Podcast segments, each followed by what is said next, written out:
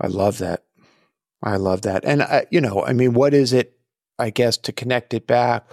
I think letting go, for example, of the myth of sameness or the myth of meritocracy or the myth of exceptionalism that we hold on so tightly to the United States, to, to this notion of what this country is about.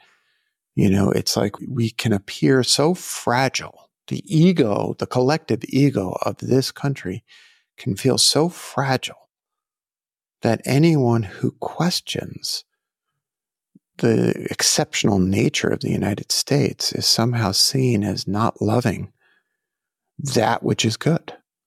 And, uh, you know, that, that, that dialectical tension is certainly something I've seen for the entirety of my life. Somehow protesting the Vietnam War, for example, was seen as anti American. And yet, you know, nothing more loving to stand up fiercely for, for the right to question the decisions of those in power.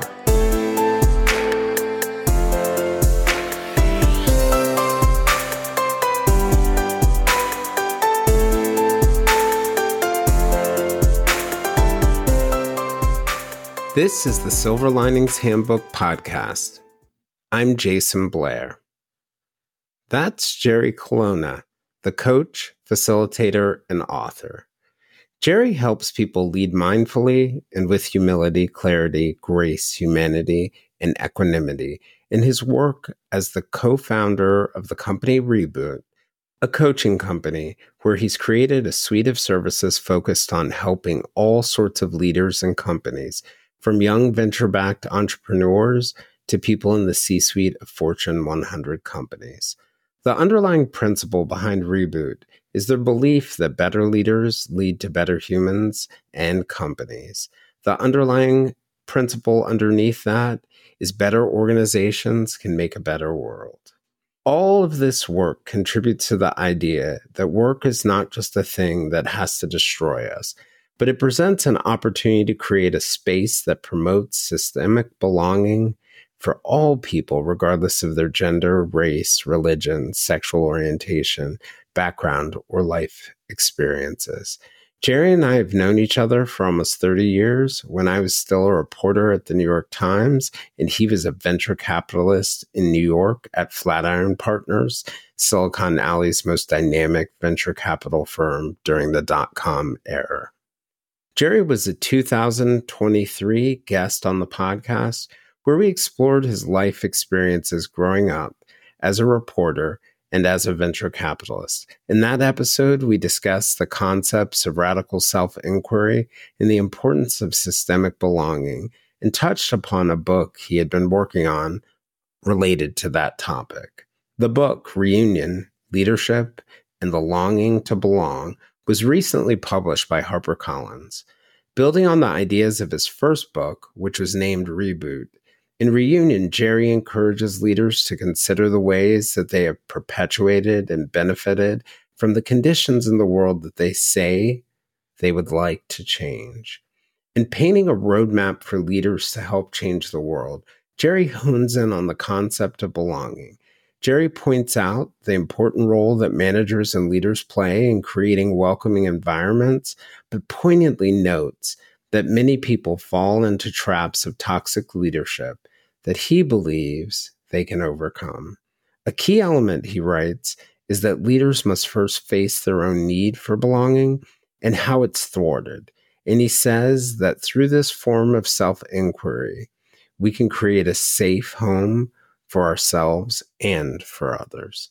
Jerry uses a unique blend of narrative quotes, poetry, stories from the lives of his clients and his own to make those points in reunion. These are points that I believe are not so much applicable just to leaders in a corporate environment or even in the workplace, but at home, in the community groups that we're a part of, and any other place where someone has power over others. In a day and age where discussions about self awareness can be found on every corner of the office, the internet, or at home, we're going to discuss what radical self inquiry is, what its fruits truly are, and what it truly means to belong and how to build a sense of belonging for others.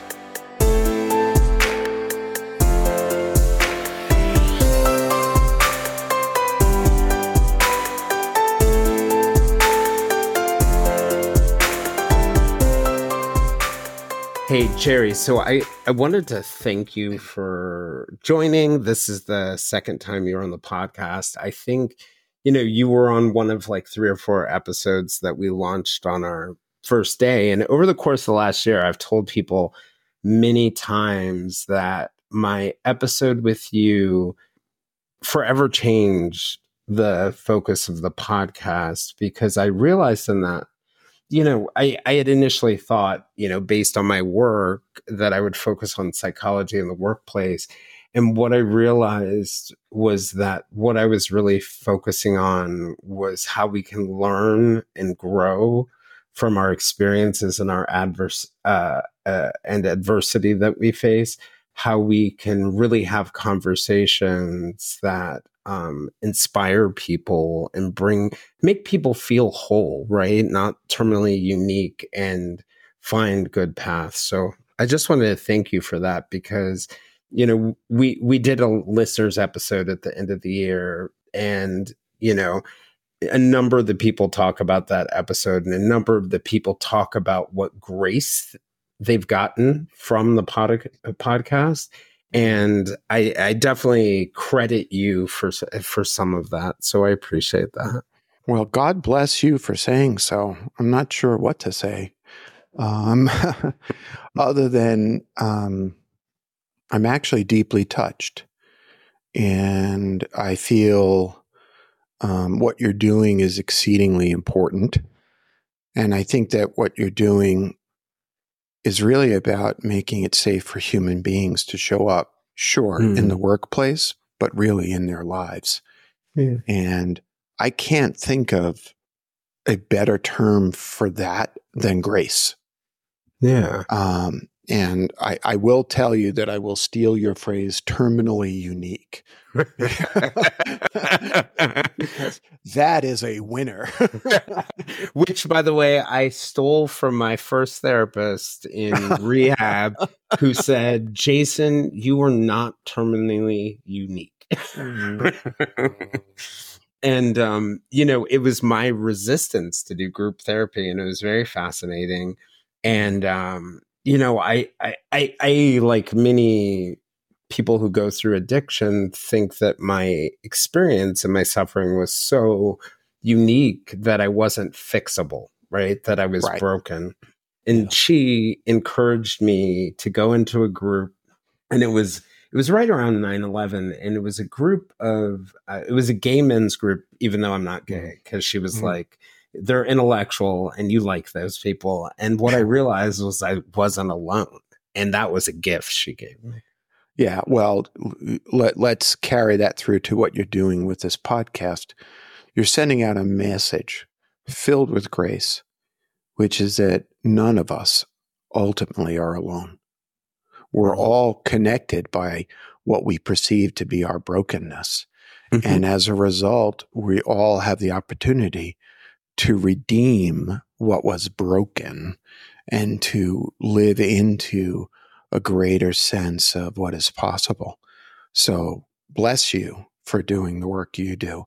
Because what I see you doing, sir, is being brave and trigger warning, I'm about to curse, brave as fuck with telling your own truth, which conversely or maybe unexpectedly makes it safe for those of us who don't have a microphone. Yeah. Yeah. Because I think I, I view it as sort of like a, I don't want to say obligation. It's both an obligation and a gift.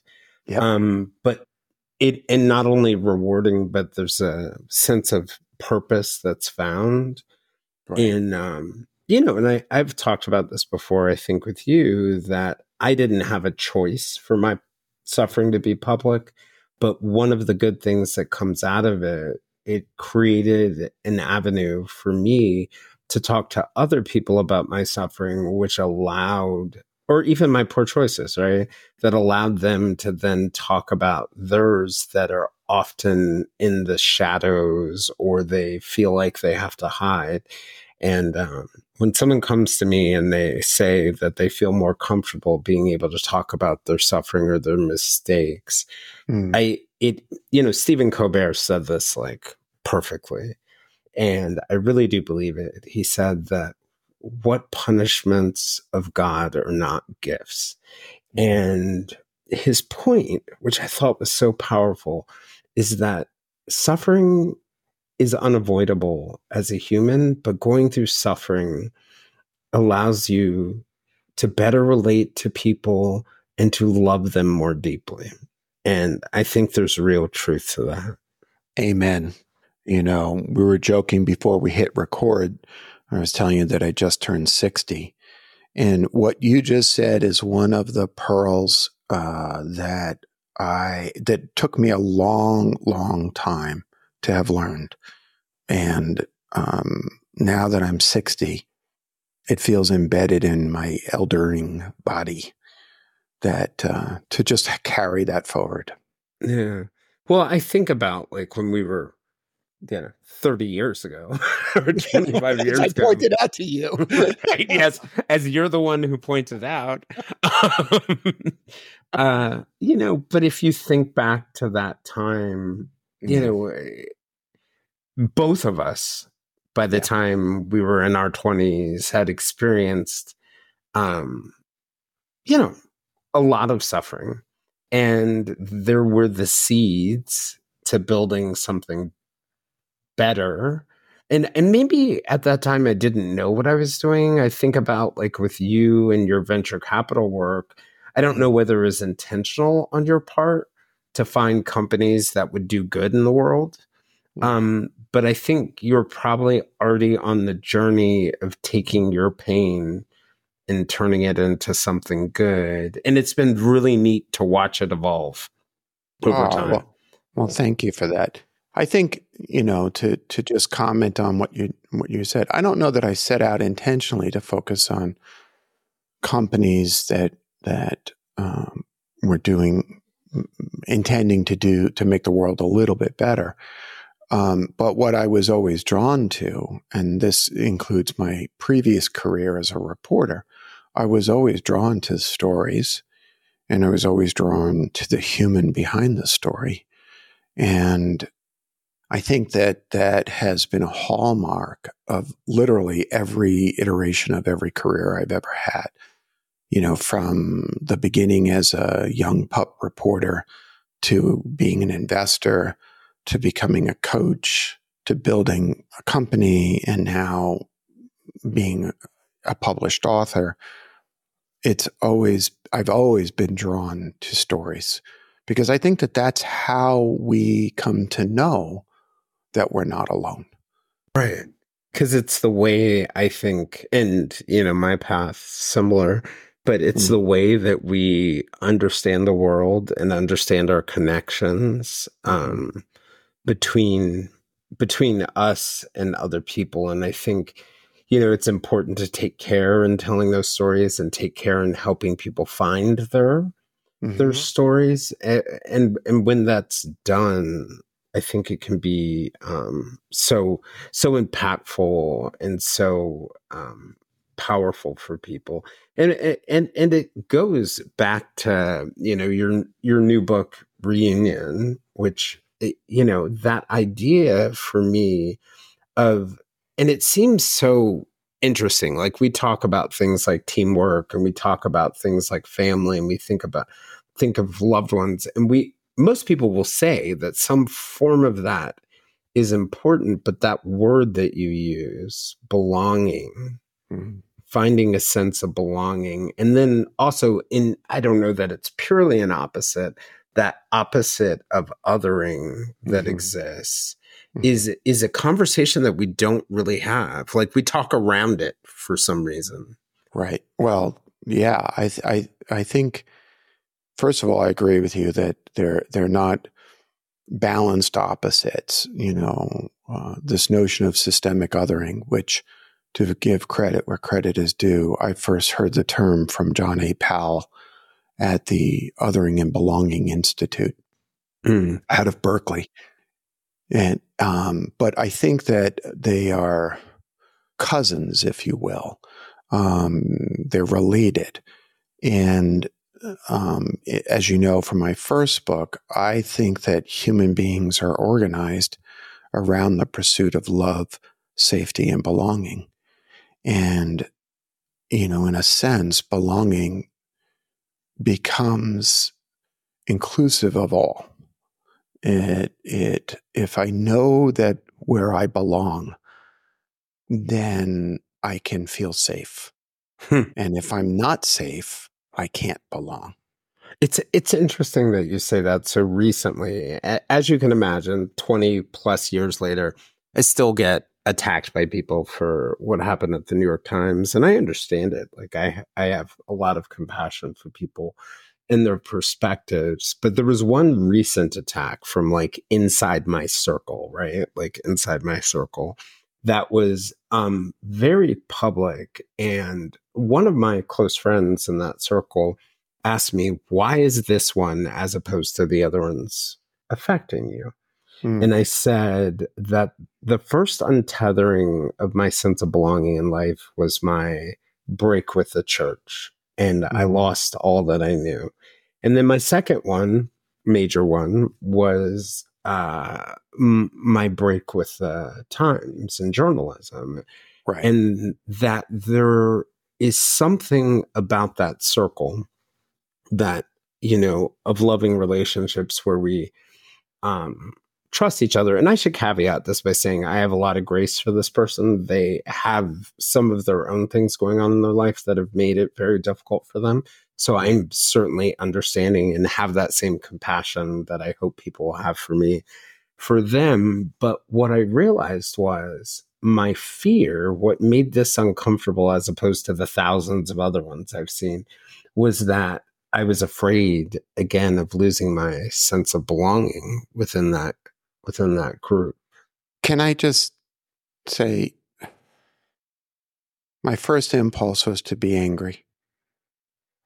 Because I have watched you from afar and I have seen you do your work. And I have never witnessed you disavow responsibility for, as you put it, choices that you made, even though there is a cloud of what you were experiencing personally, internally, biologically.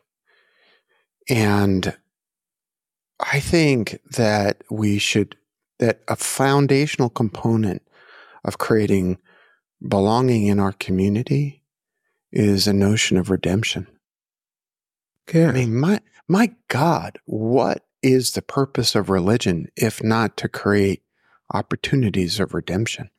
Yeah, that concept of second. And one of my friends who was uh, a part of that conversation back and forth with this person, hmm. um, you know, said uh, the the other person who was making the attack said something along the lines of, "Are you going to give him sixty seven chances. And my friend responded, I give people as many chances as they need.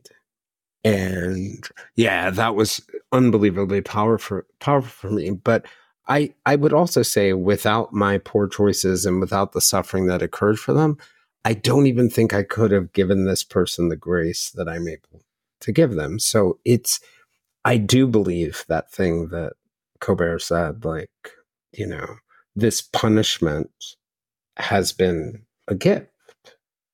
And I wonder then, therefore, if it's in fact even punishment. That is true. I agree. I agree. And I feel the, you know, I lost my mom earlier er, in October.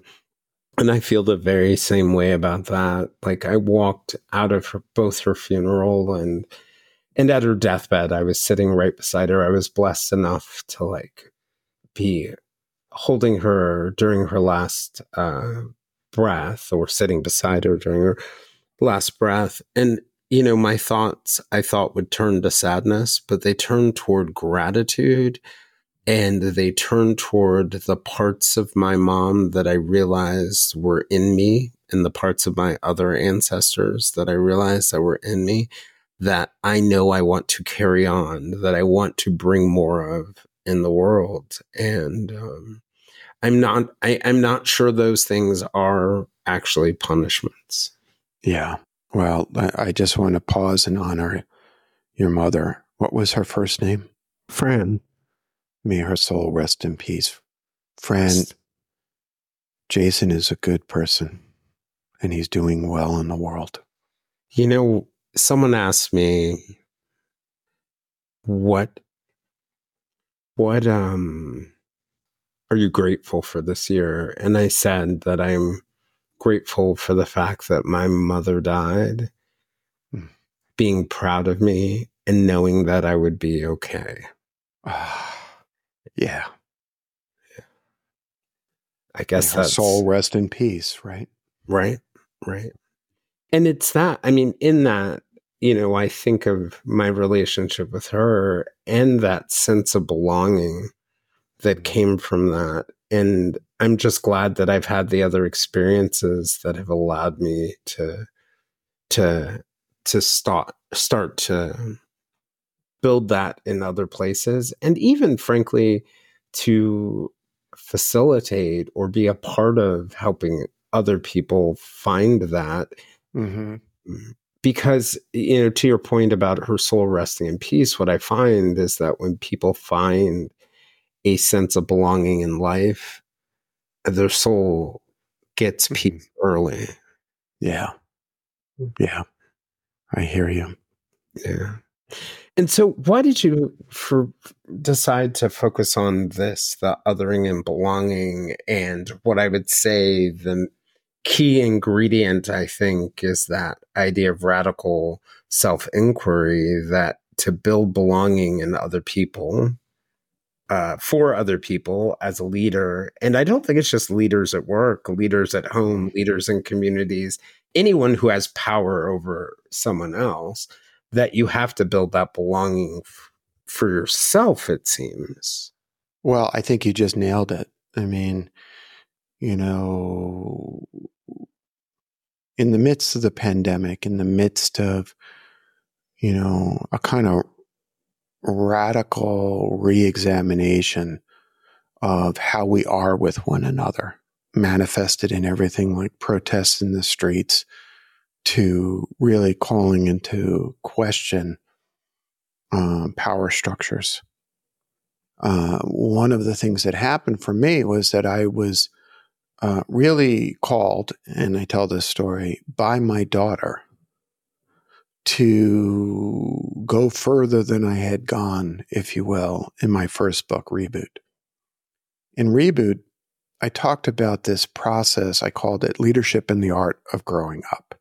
And I talked about the process of using leadership and by your extension, I think it's a great extension, using the experience of being in a power position to complete the work of being the best human we can be, of being an adult, to use that language.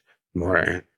And then I began to look at the question of, well, being a better human, because I use the phrase often better humans make better leaders.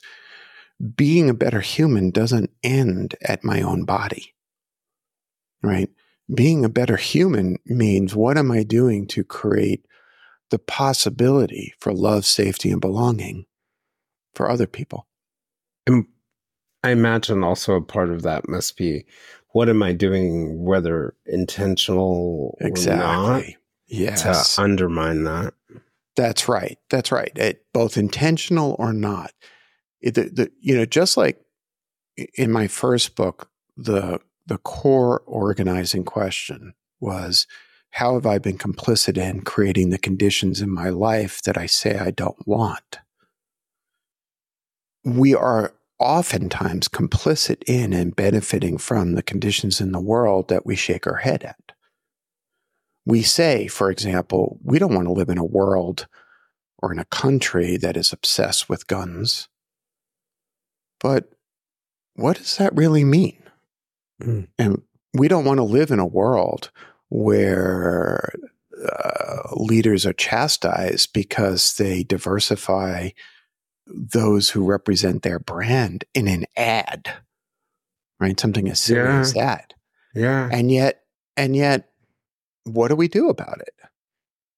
And what is our responsibility, moral and otherwise, to challenge those things? You know, you're reminding me of something sort of like Mhm. post journalism Mhm. career for me, which was very much about helping people and being, bringing better things into the world. And I remember this one moment being at a march and protesting and listening to the people who were talking and realizing for myself, I'm just out here protesting. But like, what am I really doing in my day to day in my life to empower women?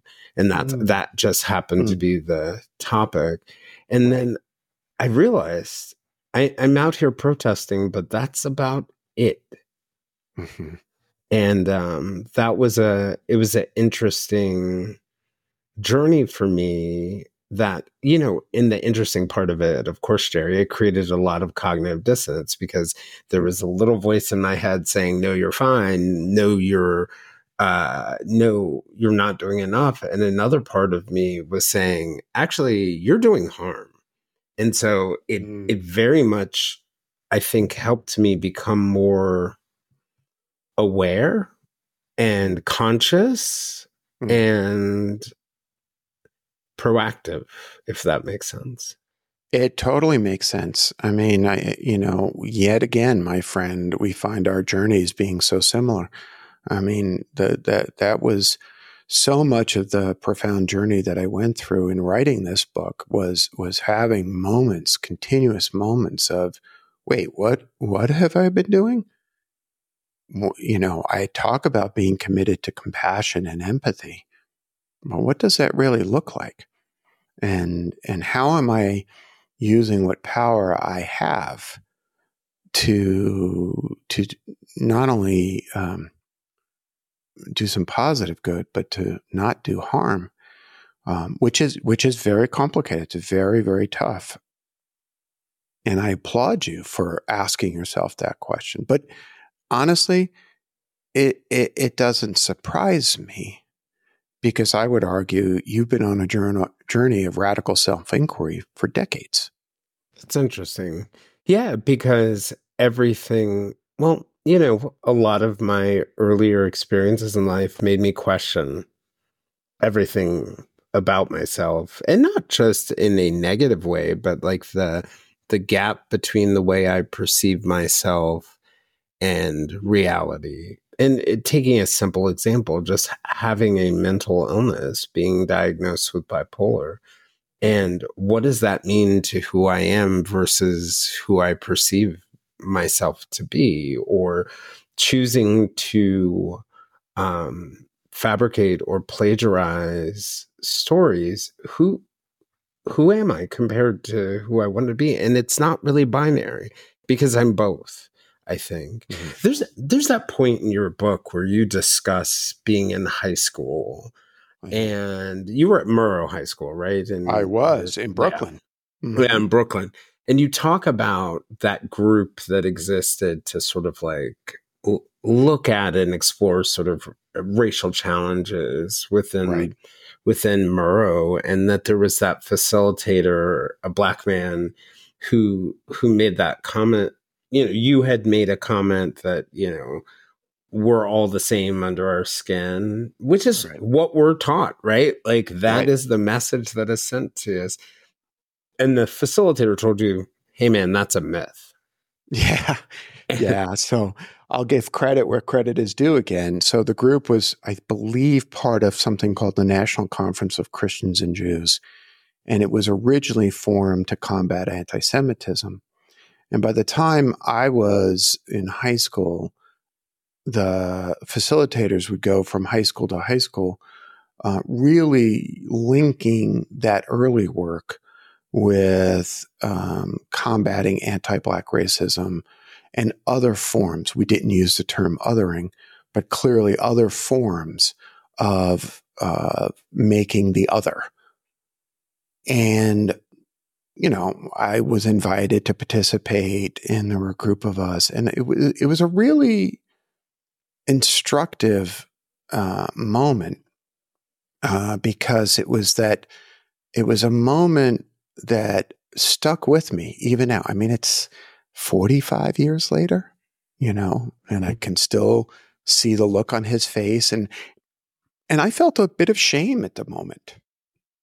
Later, I was reading Bell Hooks' uh, book on uh, killing rage, uh, on ending racism, and it was there, I think, that she talked about uh, beloved difference, which is such a beautiful phrase. Mm. Um, and, and to that we don't have to mask difference in order to unite ourselves. We don't have to um, mask what is uh, what makes us unique in order to come together. So in that moment, you said you felt um, a matter of shame, and it, yeah. it's a, it's a very interesting word because I think when I was younger and I missed something like that, right. I did feel shame, and uh, and over time, I realized that shame isn't always productive. But it sounds like you turned that insight into something productive. Well, I guess, you know, call me fortunate, call me well trained, but even in that moment and and and call the facilitator skillful because what he did not do was chastise me. Right? Right. And so he lifted up a lesson and and and and the lesson was well well hold on. What are you actually saying about that? And because because of that moment, I began to explore um, what I in in the book I call it the myth of sameness, um, which I think is a parallel to the myth of exceptionalism, right? And and what if you if you look at those two myths that so mark the American experiment, it's it it fails not only it, it causes us to fail to not only see difference, but it also it it it causes us to overlook when we fail to live up to the aspirational goals. And so, coming all the way back to that moment, and I love that you picked out that moment. What happened for me was I went from being shamed, feeling shamed, and therefore shutting down, to being curious and really mm-hmm. saying, what did this man really mean? Yeah. Because it, it went against everything, as you point out, everything that we were taught in those turbulent times. You know, the post 1960s. We're talking 1977 when this happened for me. And and to to think about it's like, well, what does it actually mean to be in community? Do I have to make you fit a normative structure? that falls under this notion of sameness for us to be in community? It's so interesting because it is, to your point, very much in the American experience, there is a need or drive to feel like we that the accepted people or that that we are so similar and i actually think it it minimizes one of the beauties of America. It's that our differences can coexist and in our best moments swim in beautiful directions. I, I think you're saying it better than I did. I mean, I, th- I think that, that, that, you know, this, this scene that happened to me, um, uh, or, or this experience had happened to me, which I don't mean to overplay it, but it was seminal in the sense that it was like it was like in Buddhism we would call it a pointing out instruction, where someone wiser, an elder, looks at us and says, "Uh, not quite, not so fast, there, buddy boy. Think of it this way." And you know, I had the same experience.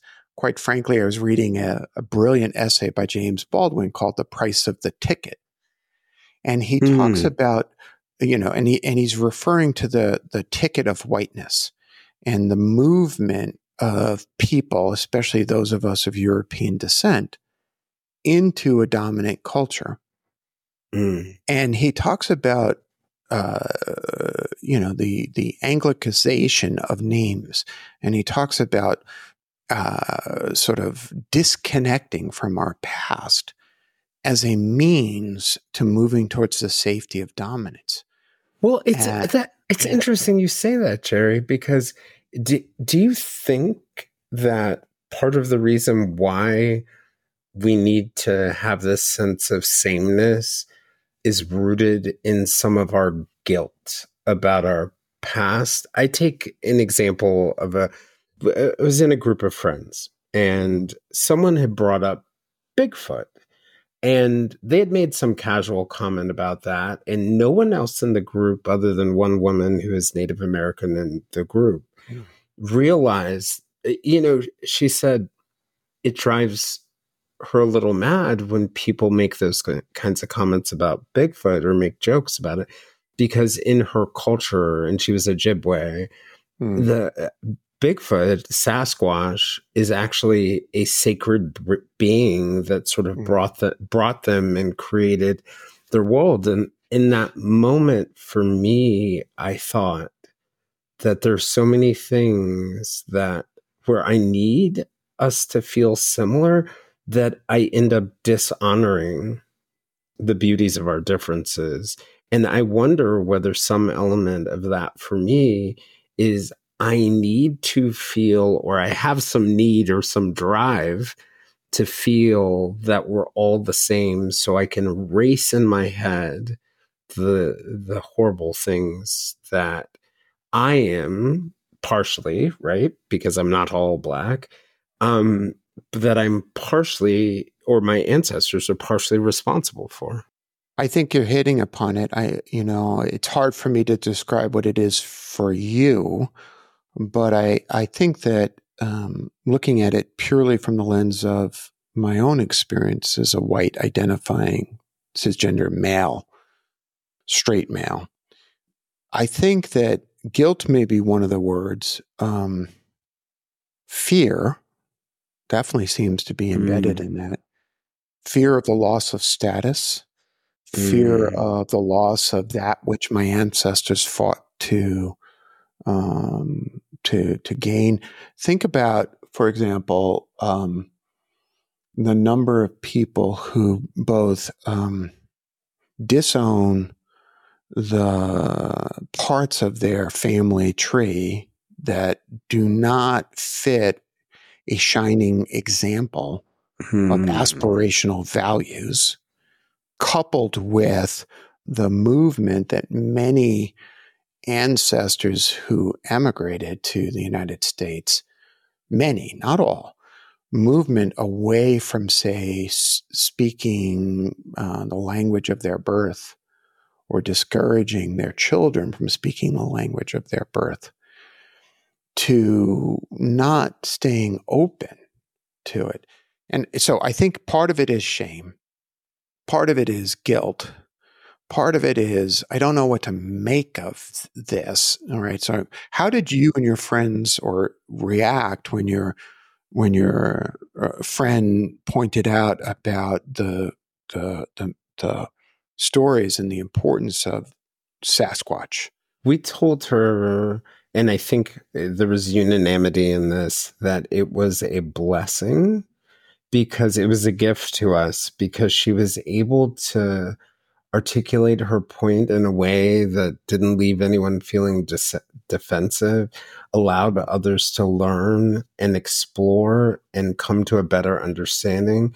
And I felt not only would it, for me, help in other interactions I had, it would help me even more in just being mindful, not just for Native Americans, of anyone's differences for me. And for me, hearing the story ended up not just in not in that way, but being a blessing because I learned more about a culture that's contributed to who I am that I didn't even realize. So that's where we landed. Well, I I I love the fact that in the end, she was received with curiosity. And I want to honor her skill at being able to do that and recognize that in that moment, she had every right to be angry. Absolutely. And, and, and I can only imagine, empathetically imagine how often she was not received in the mm-hmm. way that you all received her. And or didn't even feel safe enough. To safe enough to say anything. That's yep. right. That's right. That's right. And and you know, I th- I think what I admire uh, about that story is multiple levels. I admire her strength. I admire her precision, her clarity, her fierceness. I am saddened that she needed that. And I admire the way you all uh, received it without defensiveness, but curiosity. Um, because if you will, that's the whole point of the book that I that I wrote. That's what I'm trying to engender is empathy. You know, At going past yeah, going past like false equivalencies. You know, when I explore in depth the experience of my ancestors. It is not to offer them as an equivalent to, say, your ancestors, but by connecting with their experience, I hope to create more receptivity to hearing your story. You know, a great example for me of that same thing was a book that, and this was right after the Times. One of the things that happened after the Times I had a lot of time on my hands and a lot of time to think. So right. I would I would go to the Barnes and Noble in Union Square with a bag and just mm. buy books. And one of the books I bought was The Diary of an Irish Slave Girl.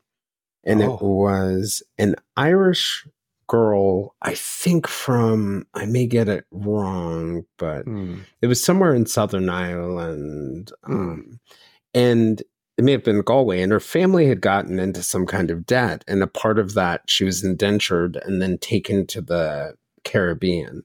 And and just being able to learn that experience and honor that experience opened me up. So, you know, over time, many, you know, friends who are Irish, Irish, right, from mm-hmm. the island or Irish American would talk to me about uh, my pain and suffering and the pain and suffering of my ancestors. And I was able to turn to them and say, don't diminish your own. Yeah. Because they suffered in deep ways that, that while you're sitting here with your guilt, right? We share way more in common, even though we're very different. We share right. way more in common than I think we realize. And, and that's that part of empathy that I think comes from learning and and going beyond the surface of what we're taught or what's put in our face and trying to really and you know you can do it very intentionally where you say i want to learn about a certain culture or thing but i think right. if you're just curious right it can it can help so much I, I, I think you just said it uh, uh intensely, and and we need to be very very careful. The experience of say, the Irish uh, being transported to Australia or being sent as indentured servants um, around the world um, has elements that can create an empathetic bridge to those who have had enforced diaspora, enforced enslavement. But there is a difference. Yes. And that difference needs to be acknowledged and honored. Um, and, you know, I, I, you know, maybe I'm profoundly optimistic about human beings, but I think that we can hold the polarity of both similarity and difference simultaneously. And I think when I think about policy decisions or when I think about governance or I think about their use of power, whether it's in business or community or political states. And I see a lack of acknowledgement about both similarity and difference. I think that's the result is uh, policies that actually do more harm than good. Yeah. And and even taking that example that you said of the I think it was like I don't know, it was hundreds of thousands of people who were forced to Australia and many of them were Irish. There also needs to be a recognition that while our experiences are similar, that there were inflection points in history where they became very different. And that right. while we may be able to connect on that, we also have to, I guess, coming back to your original point, to truly understand the world around us and be empathetic, we have to understand those those differences because yeah. there may be a moment where those Irish in Australia were very much like the indigenous people, but that mm. that branched and that changed and understanding that not only does it allow you to get the value of diversity, it helps build that that empathy for people. I think. I think. I, I, and and I would say I'm with you in the I think that that's correct. Um, um, I, I certainly know that in my experience of being educated, these there are whole parts of this experience. Uh, you know, it's called the movement towards whiteness that were lost, that were just not shared. It was it was uh, a kind of presumption uh, that you know things were always this way, and even though I'd read plenty of books talking about race as a construct, as a social construct, to to really experience well, what do, what does that mean, and what more importantly, what did it mean to those to whom I see myself as belonging? Mm. How did they respond, and what is my responsibility to the world and to my descendants? Yeah. One of the key fundamental ingredients that you talk about in the book is and you know i know in my work i often talk about self-awareness and how mm. I, I, often say self-awareness is not particularly helpful unless it's actionable right oh. unless you know the impact on other people it's good to know how i perceive myself but it's really right. helpful to know the way but that idea of radical self inquiry being a foundation of this. What is that? What does that look like? And what, what do you view as the importance of it to getting to this empathetic place where you can help people build a sense of belonging and you can also belong? Because I think there are some of us who work against our own belonging very intentionally yes. out of fear. Yeah. Uh, so so we're we're choosing safety in that regard. Right. I think that it's important to start with the definition of radical self inquiry, which is something I coined, I don't know, 15, 16 years ago. And it's this notion that, um, that the masks that we wear to protect ourselves are slowly and compassionately brought down, stripped away, so that there's no place left to hide from ourselves. Hmm. yeah, and and and and and that that pausing and realizing that oh, this is a this is an important process in the art of growing up. This is an important process in taking full accountability and responsibility you know, we talked about the word redemption before, of moving towards a redeemed state, if you will.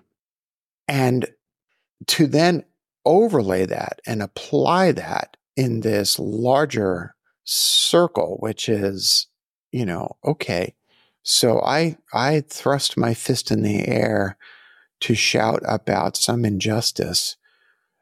Let me be clear about my own experience of that, not to invoke guilt, which shuts us down from action, but to actually ground our actions in empathy and compassion so that our actions are not performative. Mm. You, you, what do you think from your perspective? Like, you know, I know some people are going to take this book as a leadership book hmm. for mm. workplace, right? But right. I think it's bigger than that because you talk about the idea of like anyone who has power really considering what they've, you know, mm. doing that hard work of considering the role we play in creating empathy, creating compassion, and then mm. also uh, taking it away or harming it. And then thinking about leaders more broadly, whether it's me leading my family or my company or or being a leader in my group of friends or even in a social dynamic with someone, you know, we both host podcasts, which creates mm. parasocial relationships where you know, people are giving a lot to us and we're not able to give back the same to them, but we have a platform. Like, what is that for you? The importance of people leading in all those realms of radically exploring themselves because those people do have power over us. We do have power over people. So I'm curious right. what what your thought on that is. Well, I uh, first of all, I, I, I agree with you that I think many of the things that I wrote about and explored in Reunion are applicable applicable beyond the realms of corporations. I wrote with that particular angle because it's a it's it's um, it's it's an endemic milieu in which I operate, and I feel a responsibility to use whatever resources and power I have to influence the realms and domains that I have the most influence in. And so that's why I, I sort of framed it in that way. I think this is this is incredibly important, uh, however, and uh, you know I keep thinking of this image of us trying to build, let's call it a house of belonging, and to quote a poem by David Whyte, trying to build a house of belonging. And this is, in fact, the foundational work. And as any home builder knows, if you build a house without a good foundation, it will blow over in the first storm. And I think that's what we're seeing right now, quite frankly, is a lot of houses were built on poor foundations and they're blowing over in the storms. Hmm. You know, the title, mm. Reunion, you know, I keep thinking to myself as I went through the book, you know, we're, we're sort of reuniting with ourselves. We're coming home. We're reuniting for others. Is what, what, how do you look at that title, that idea of reunion? Well, I, I think, I think you nailed it. Um, you know, I like the notion of reunion because for me, it's ultimately hopeful. It talks, you know, implicit in that word is um, a goal state where acknowledging difference, but being back in a union that may or may not have existed in the past uh, feels quite hopeful. And you're right. Mm-hmm. I do see it as a a, reun- a reunion with our ancestors, a reunion with the parts of ourselves that we'd really rather not look at, and a reunion, if you will, with others. Three gr- great reunions, and and you know, I, I'll tell you that towards the end of writing the manuscript, um, I think it was in maybe the second year, the poet Bell Hooks passed away. And she was very, very good friends with my teacher, Sharon Salzberg. And I, like a lot of folks, just picked up copies of her poetry to, to reread. And I came across this beautiful collection of poems called When Angels Speak of Love. And in it, she writes the first lines of that are something like, When angels speak of love, they tell us all things are union and reunion. Hmm. And I was blown away by those few words.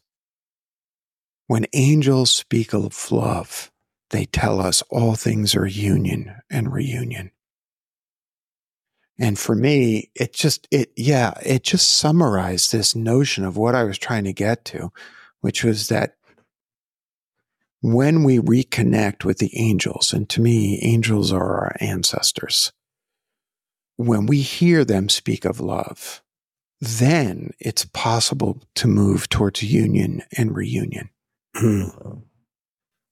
that made me think of something that you talk about in the book that's a part of the part of the process you know you, you wrote about two things that i think or maybe it's one thing that i think people i think just like self inquiry may be uncomfortable with. And you, you ask the question, you know, that we need to ask ourselves what do we have to give up that we love and value, including those perceptions of ourselves, which really mm-hmm. ties back to the reuniting with ourselves, you know, and we need to do that to create those systems of belonging. And there's this author I love, Judith Viorst, and mm. she writes she wrote this book called necessary losses and right. she writes about leaving and letting go and she has this quote where she says the path to human development is is is paved with renunciation oh. right that by leaving and letting go is how we grow and that's what makes those losses necessary. Oh, I love that.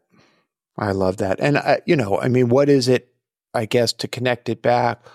I think letting go, for example, of the myth of sameness or the myth of meritocracy or the myth of exceptionalism that we hold on so tightly to uh, the United States, to, to this, to, to this notion of what this country is about you know, it's like we're, we're, we're, we, we can appear so fragile. The ego, the collective ego of this country can feel so fragile that anyone who questions the exceptional nature of the United States is somehow seen as not loving that which is good. And, uh, you know, that, that, that, that dialectical tension is certainly something I've seen for the entirety of my life. Somehow, protesting the Vietnam War, for example, was seen as anti American. And yet, you know, it nothing, made yeah, more nothing, loving to America. More loving to stand up fiercely for, for, for the right to question the decisions of those in power. Right, right. Both ourselves and and others. I wanted to go ahead and give you a chance to, you know, I so appreciate having you on again, but to just sort of close out with any closing thoughts and I, I before I do that, I just want to say, you know, Jerry, we didn't talk about it this time, but you did not grow up in the easiest home or the easiest childhood. And so often we're used to reading stories about people who go through those experiences and then go through bad things or do bad things. So I just want to honor the fact that through your adversity and suffering you found the seeds in the soil to grow some beautiful things in the world. So, well, don't make me cry. Dude, I I can't tell you how meaningful it is to me in this moment in my life to hear you say that. So I'm deeply appreciative of that. Um, and I cannot take credit for that. Um, I was, I had mothers and a mother and a father who both struggled with their own mental illness challenges. I, as you know, I struggled with significant bouts of depression, including suicide attempts. And I was also incredibly fortunate to have stumbled upon a group of elders who raised me into second adulthood, including my first psychoanalyst, Dr. Sayers, whom I write about extensively in Reboot. And so, whatever good I do in the world today stems from the elders who took a kind of uh, ill formed lump of clay, if you will, and made something of it. And mm-hmm. so the fact that you're appreciating that, the fact that I might be doing a little bit of good is just me paying them back. Amen to that, my friend. Amen. Yeah. Thanks, Jerry. I really appreciate it. Well, thank you. And thank you for the work that you do. And thank you.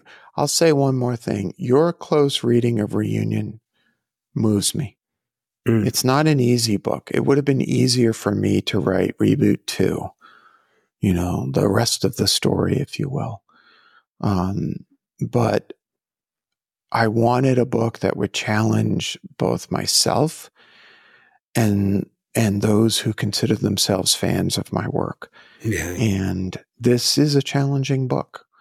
Um, but hopefully it's a hopeful book. And that's what I, and what I would say is we feel the darkness of division right now. And I hope that this is a little bit of light in that darkness right now. Mm, that's powerful.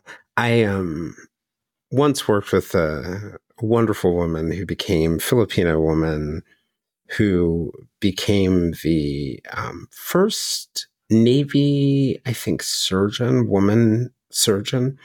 Mm. And she used to have coasters, like coffee coasters that she hmm. would put on her conference table. And they said, uncomfortable yet? Question mark. and, I will I tell that. you that uh, your book is not for those who need to be comfortable. Yes. Uh, but but I would encourage all of them who fear being uncomfortable to uh, not run away from it because there is such joy uh, mm. at the end of being uncomfortable. yeah. Amen, brother. If you'd like to join us for more discussions with us and other listeners, we can be found on most social media platforms, including a listener run Facebook group called the Silver Linings Fireside Chat. For deeper conversations with our guests and live conversations with other listeners, you can also join us at our Patreon at www.patreon.com forward slash the Silver Linings Handbook. This is Jayson Blair, and this is the Silver Linings Handbook Podcast. We'll see you all again next week.